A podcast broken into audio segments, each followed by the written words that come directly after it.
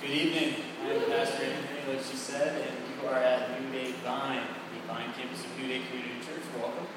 And this is the last sermon, or yes, the last sermon of the series, Being Church. We hope to continue being church after that, but this is the last sermon in the series. And I'm going to talk about something today that, you know, we, we've talked about the church's kingdom, and that was kind of heavy and theological, and what the heck does kingdom mean? We talked about church as family, and I tried to prove a point from the scriptures that church really is family. And last week we talked about accountability in church, which was really, you know, how, how does that work on the ground? But today, today is really more of a practical, almost introspective sermon. It seems like it wouldn't be uh, an individual kind of private introspective sermon, but in actuality, it turned out to be. Because today I'm talking about a church of servants.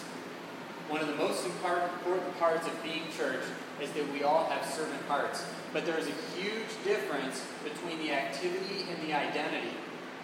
There's a big difference even between having a church where everyone serves, and please, by the way, do serve. We are having serve sign-ups coming up here in the next few weeks. Do that. We need that. We love that. But there's a big difference between just doing the activity and serving and actually being a biblical servant.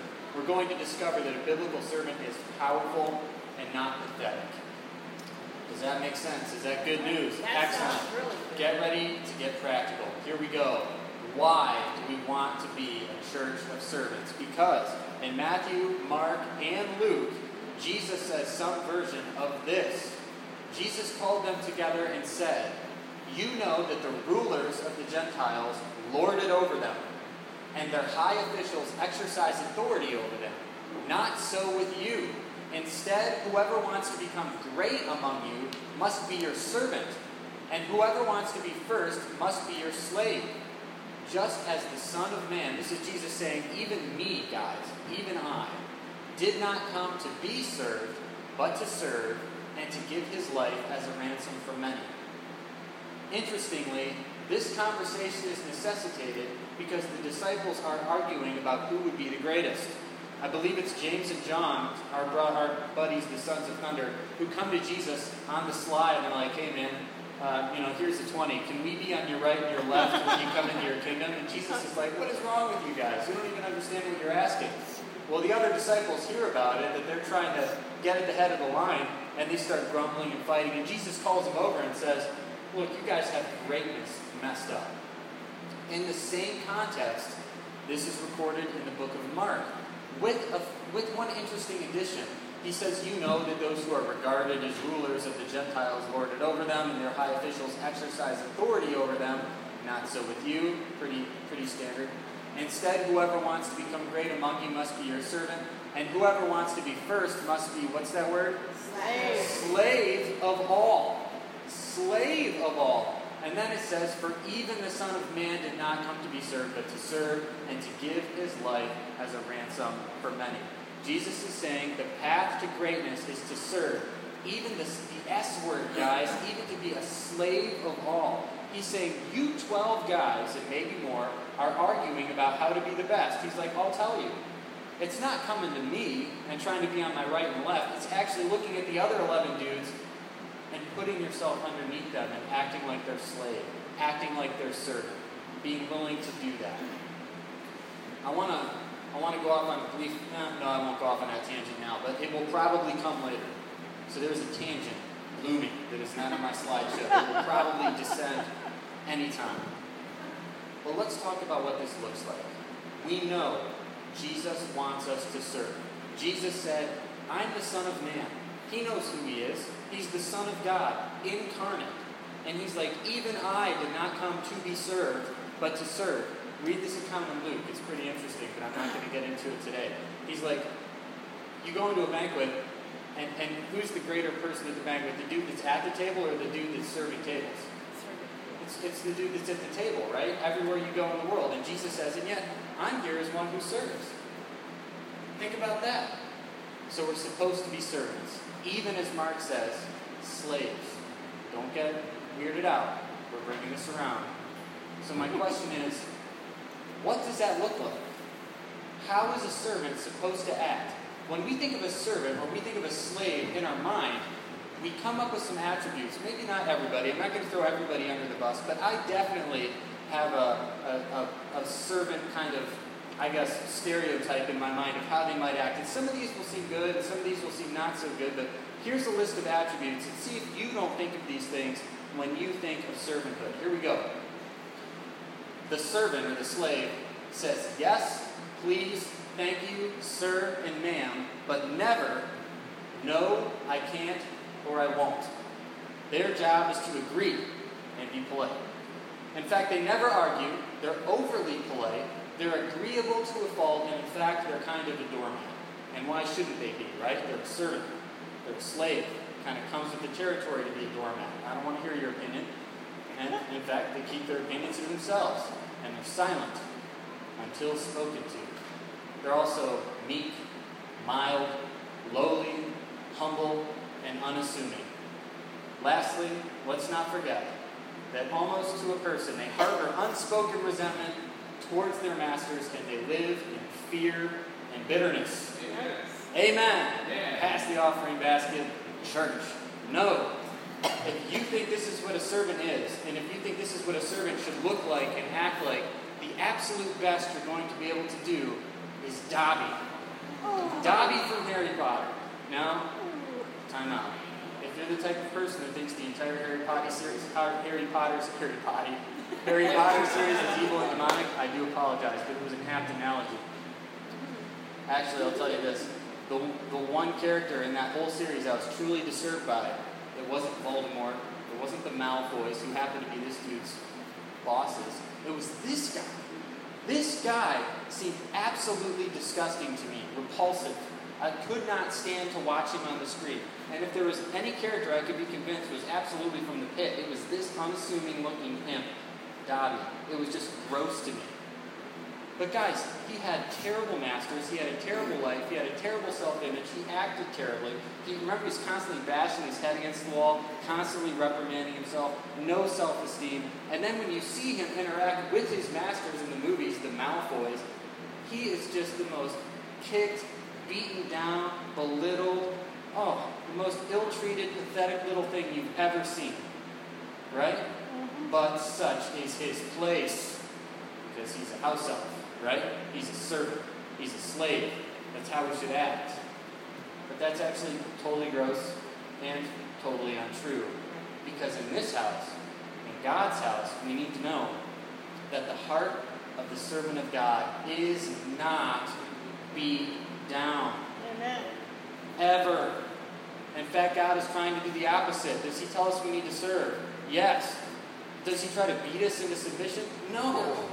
In fact, submission is, submission is asked for and never like, He doesn't treat us like the Malfoys, I guess. If you've seen the movies, is the best way to say it. God is in the heart healing business and the heart restoring business, not in the heart beating down business. I think a better image for what servanthood should look like. And in fact, I'm using two risky analogies here. Who can forgive Pastor Anthony risky analogies? I can. Thank you so much. And if you can't, talk to me later in the spirit of last week's sermon on accountability. I will, answer for my slides. But there was a TV show that was really good for like the first half of the first series before it went the way of Charmin called Downton Abbey. Ever heard of Downton Abbey? All right.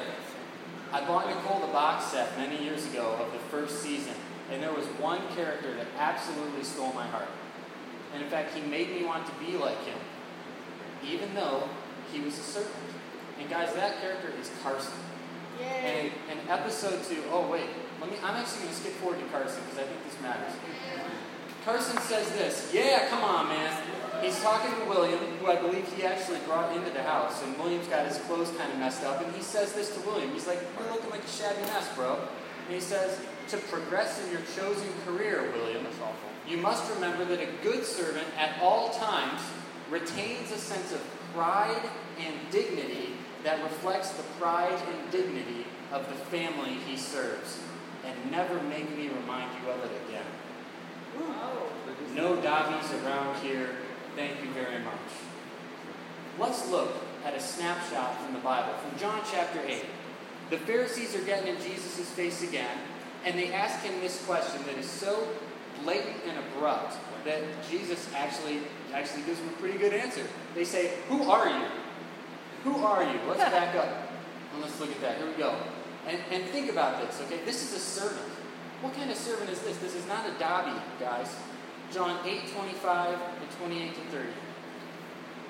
Who are you? They asked. They've had about enough of his games, right? They're like, just tell us who you are. No more playing around, man. So Jesus says to them, this hostile crowd of leaders, When you have lifted up the Son of Man, then you'll know that I am He, and that I do nothing on my own, but speak just what the Father has taught me. The one who sent me is with me. He's not left me alone, for I always do what pleases him. And even as he spoke, many believed in him. What did he just say? There's a couple different ways to look at this. One is to say, well, he just told them that he's a servant of, of God, basically. All I do is what God tells me to do, and all I say is what God tells me to say. And we preach it this way a lot, accurately, because that's what Jesus was all about. Only doing and only saying and only acting in ways that God the Father would have him say, do, and act. He is a servant, first and foremost, of God. But look at this response. In fact, look at this whole chapter. Like when you go home tonight, get out your Bibles and read John chapter 8.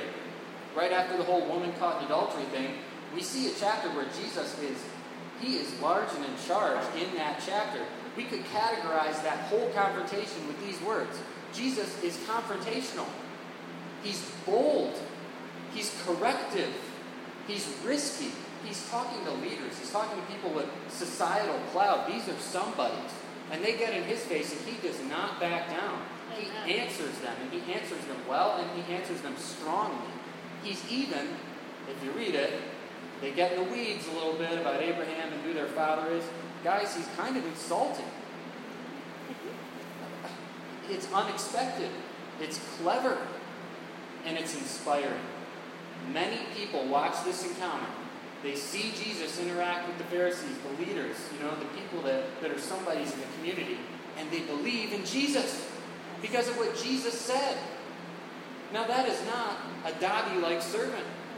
And it only gets better with Skip Carson. I love you, bro, but we're going to go to the next attributes. When you look at Jesus' whole career, you see Jesus doing things like this. He feeds the masses miraculously. Twice. He kicks out demons, often in public, and he does public miracles, often intentionally. You got a withered hand? Come up here. Let's make a scene. Hey, you, get up, pick up your mat, and go home. Everybody's like, what in the world is he doing? We've never seen anything like this before. You read the Bible, it's like people are astounded, people are thunderstruck, people don't understand, people are shocked, people are talking about him. He gathers a following on purpose. He demands loyalty. Jesus, I want to follow you. First, let me go bury my father. He's like, it's now or never, buddy. Like Jesus, I, have obeyed all the law from my youth. I want to follow you. Okay, sell everything you have and then come follow me. Because I can see it. I can see you love those possessions more than me. The guy goes away. He causes a ruckus in John. People are wandering away when he's talking about how his body is, is true food and they need to eat him. And he turns around and looks at the disciples and says, You guys can leave too if you want. Do you guys want to go? He's demanding loyalty. He instigates conflict and he never bows to another human being for his entire life. Amen. Not Pilate, not the high priest, not the Pharisees, not the Sadducees, nobody. Now, if I were to just read this out of context, if somebody were to pull this up online and come to this sermon and, and listen to the last two minutes, they might not have any idea that this was a message on servanthood. Because the fact of the matter is, you could fulfill all of these characteristics and be a real punk you could be a real jerk, man. Let's, let's look at him again. Does being confrontational make you a good servant? No. No. How about bold and corrective? That could make you, no, that's not going to make you a hit at anybody's party. How about insulting and clever? None for me, thanks. We don't need to hang out. You know, and the miracles aside, those are really great, but that doesn't necessarily paint a picture of, for me, of someone who is sold out to doing the will of someone else. None of these things a servant makes. So, this is the second part of my sermon, and this is really where I want us to allow God to just let us let us look at our own hearts, okay? And whenever you're going to be introspective, I, I really suggest that you always be introspective with the Lord and not without Him. Our hearts are scary and confusing and unfathomable to us by ourselves. Bring some help. Go into your own heart with the Lord in prayer. This is actually a very valuable type of prayer. But I want to do that today. How do you know if you are serving, and hopefully you're serving, or if you are a servant biblically? How do you know? Because I don't think we can tell by these activities. Which, by the way, foreshadowing should tell you that every question I'm going to ask later is a trick question. Everybody heard that? Okay, excellent. There's a game coming up at the end. You can ask yourself two questions to find out if you're just serving and fulfilling a role, or if you are actually a servant, as Jesus commands us to be. And here are the two questions, guys. Who's the boss? And what's the point? Who's the boss? And what's the point? Jesus was always, always, always very clear in everything he did and in every situation. No matter how unexpected and bombastic and confrontational and, and just plain weird it was, he was always solid on one thing. He was not the boss. God the Father was in charge. If we look at this verse again in John 8 28 to 29, Jesus says, When you've lifted up the Son of Man, then you'll know that I am He, and that I do nothing on my own, but speak just what the Father has taught me. Pause. What does lifted up mean? What is he talking about? The cross. He's talking about one of the most horrible ways to die ever devised in the entire history of the world. And he's saying, you know, you're going to believe that I don't do anything on my own and that I'm sold out to doing the will of the Father when I let myself be crucified. When you look at me up there and I'm in agony, then you'll understand that I'm not about me, I'm about Him. That's when you're going to know. And then he continues Not only do I not do anything on my own, but I speak just what the Father has taught me. The one who sent me, who's that? God the Father, is with me. He's not left me alone, for I always do what pleases him. God the Father is the boss. He calls the shots. He's the master. He's the Lord of the Lord. Whenever we're doing something, we can ask ourselves, who's the boss of what I'm doing or what I'm about to do? I have an example. I'm going back. This is going to embarrass me. You're not allowed to cry. One of the most shameful things I've ever done in my life, I'm going to tell you right now, and it's not anything that would make the tabloids or anything, but this is it. I was a sophomore in high school. I had some money. I was going to spend it on a nice present for my mom. I bought a guitar. Oh, Mother's Day was coming up. I was going to buy her a present. I don't remember what it was, but I think I told you, and I think you were excited. And then I went to Guitar Center, and I bought a cheap Fender Squier Stratocaster. And I was, and still am, absolutely ashamed that I did that absolutely ashamed, as if it was the nastiest thing I've ever done in my life. Because in that moment, it had never been so clear that the Lord was not the boss of this decision, not the boss of this activity. I wasn't even thinking about anything higher than me. It was all me. It was one of the most selfish things I've ever done in my entire life. I'm sorry, by the way. I think I said sorry then, but sorry now. Man, it matters. Ask yourself, who's the boss of what you're about to do? Who are you obeying? Is it just about you? All right, we'll hit that same note again later. But next, what's the point? If it passes the first question, go to the second. What was the point of a lot of the stuff that Jesus did? Well, okay, let me first say this. We can cheat here. We can cheat and say the point is serving. It's a message on serving. Yay, of course. Like if I if I give you guys those little things that some churches do where you like fill in the blank as the sermon goes on. The point is serving, and then you go back to your nap, probably. But I think we can do better than that. Because somebody actually asked Jesus, Hey, Jesus, what's the point? But he phrased it like this. In Matthew chapter 22, after Jesus wipes the floor with everybody that's asking him trick questions, there's this guy, and he's a learned guy, and he's kind of standing back, and he sees Jesus just absolutely KO all these stupid questions. And the guy has a realization. He thinks, hey, this guy's pretty bright. I think he knows what's going on. I'm going to ask him one of the questions that we've debated about for a long time because I want to hear his answer and I want to listen to him. This is the interaction. He says, God, Jesus, what is the most important commandment? And Jesus replied, Love the Lord your God with all your heart, and with all your soul, and with all your mind. This is the first and greatest commandment. Jesus continues, though, and gives him a bonus. Guy gets a he gets a BOGO. Here we go. And the second is like it. Love your neighbor as yourself. All the law and the prophets hang on these two commandments. Jesus lived this too. Not only was God the Father always the boss, but his everything he did was born out of this intense love for his master, for God the Father. And he says in John 17 that the way this looks in his life is that he's concerned with giving God glory. Giving God glory is one of the hugest points of Jesus' whole existence. He wants to give God the Father glory because he loves him. If we love God with all of our heart, soul, mind, and strength, we also will consider whether or not the point of what we are doing is to bring God glory. Does that make sense? But there's another one. Does it help other people?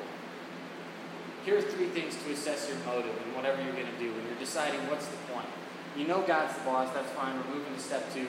One, does it spring from your love for God? Will it bring glory to God? And three, is it done for the benefit of other people? Or is it just done for the benefit of you? Matthew 7, 21 to 23. We talked about it a couple weeks ago. I think the scariest passage in the Bible. Jesus says, hey, some people are going to show up at the end, and they're going to say, Lord, look at all this cool stuff we did in your name. Look at all this cool stuff we did that no doubt brought you some glory. Uh, we'll be coming in to get our, our chips now. Jesus is like, whoa, time out. Like, I never knew you. Like, were out of relationship. You know, like the motive, everything about it was wrong. It's not just about the activity, it's about the identity. It's about the identity. Moving on. It's game time. All right. All of these are trick questions. So you can answer this a couple ways. We could say, seems like, seems like is fair, right? Because it's a trick question anyway, so you don't want to fully commit. Are these people servants or are they not? And we could say it seems like they're servants, Seems like they're not servants, and we're talking about the identity, remember. We're looking for clues, or not enough information. Who has a sneaking suspicion that not enough information is going to be the answer to all three? You're all brilliant. You're brilliant. You've heard sermons before. But it's game time. Here we go. Situation one servant or not. The lady who constantly signs up for nursery duty. In fact, she's been changing diapers since 1976. Is this person a servant or not a servant? What does it seem like?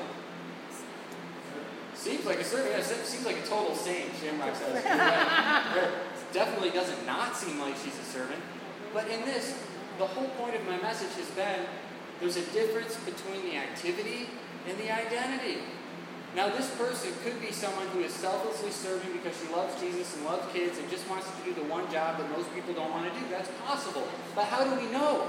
How do we know that this person isn't a total legalist and her small pond where she cares about being famous and known as that self sacrificing person is the church? How do we know she's not a total weird narcissist, legalist, who's just trying to get in, wants, you know, got to have more changed diapers than bad deeds in my life. Jesus is going to see this and he's going to respect me. There are actually all kinds of weird ways internally that something like this can go south. Now, normally it shows up. I mean, you get to know the person, and it should be obvious whether or not they're serving or if they're just doing the activity. But the answer to this, I think, is not enough information. Next one, the preacher. We live in the age of like superstar preachers, right? And they all dress just right, and their hair is just right, so I'm out. All right, the preacher. He's super smart, super engaging, super popular, super social, and always sure to get his sermons on all his social media sites seems like a servant or seems not like a servant? Definitely not. You're sucking up. Definitely a servant. Who thinks who thinks they smell some not so servantish qualities in this guy? Yeah, we got the hands up. No doubt. But you know what's interesting? I would lean towards thinking, yeah, this guy's he's just about himself, man. He's he's no nursery worker, you know. But the truth of the matter is the Bible says that those who have the gift of leading should lead well. That whoever talks and preaches should preach like they're preaching the very words of God, boldly and confidently. We have no idea that this guy isn't really serving. You don't know him. Guys, it's not fair. He could be doing it at, you know, who knows Ravi Zacharias? I did not notice until I listened to an interview with Ravi. He's been doing his thing for decades. He's absolutely phenomenal. He gets to go to Ivy League colleges and all these renowned institutions around the world. He started talking about how if he had it his way, he would just be a cook. He loves to cook. He gets home to Georgia and he's like, I just like to cook meals. He doesn't like conflict. He does not thrive in social situations. And yet he's amazing. He does it because he's a servant. That's awesome. So we can't judge this person either. Not enough information. Now this one has a hook, right? Here we go. A strange young man who is fairly new to your church comes forward one day and says, I would like to bless your church by offering my guitar skills to your worship team. Seem like a servant or seem not so servant?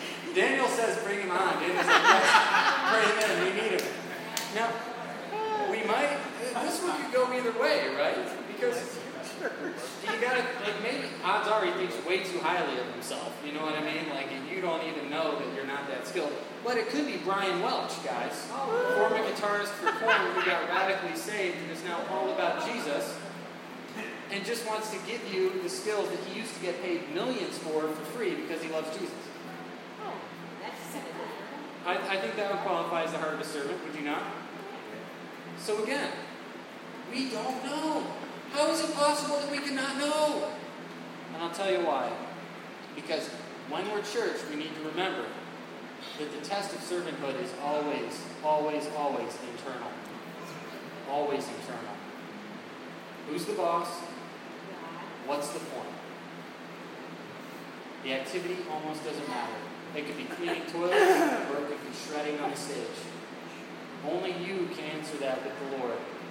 Are you serving or are you a servant? Have you signed on for a function or have you accepted an identity? Only you can answer that. And I want to hit one more thing to close. Our buddy Carson. I thought I had it next. Dang it. Messed up my slides. I didn't have them memorized. That's okay. What if you feel like Dobby? What if you get to church and you think, the things I've done, the things I've been through, the person I've been, I just I just feel like that. I feel beat down. And not only that, I feel like I deserve to feel like Dobby.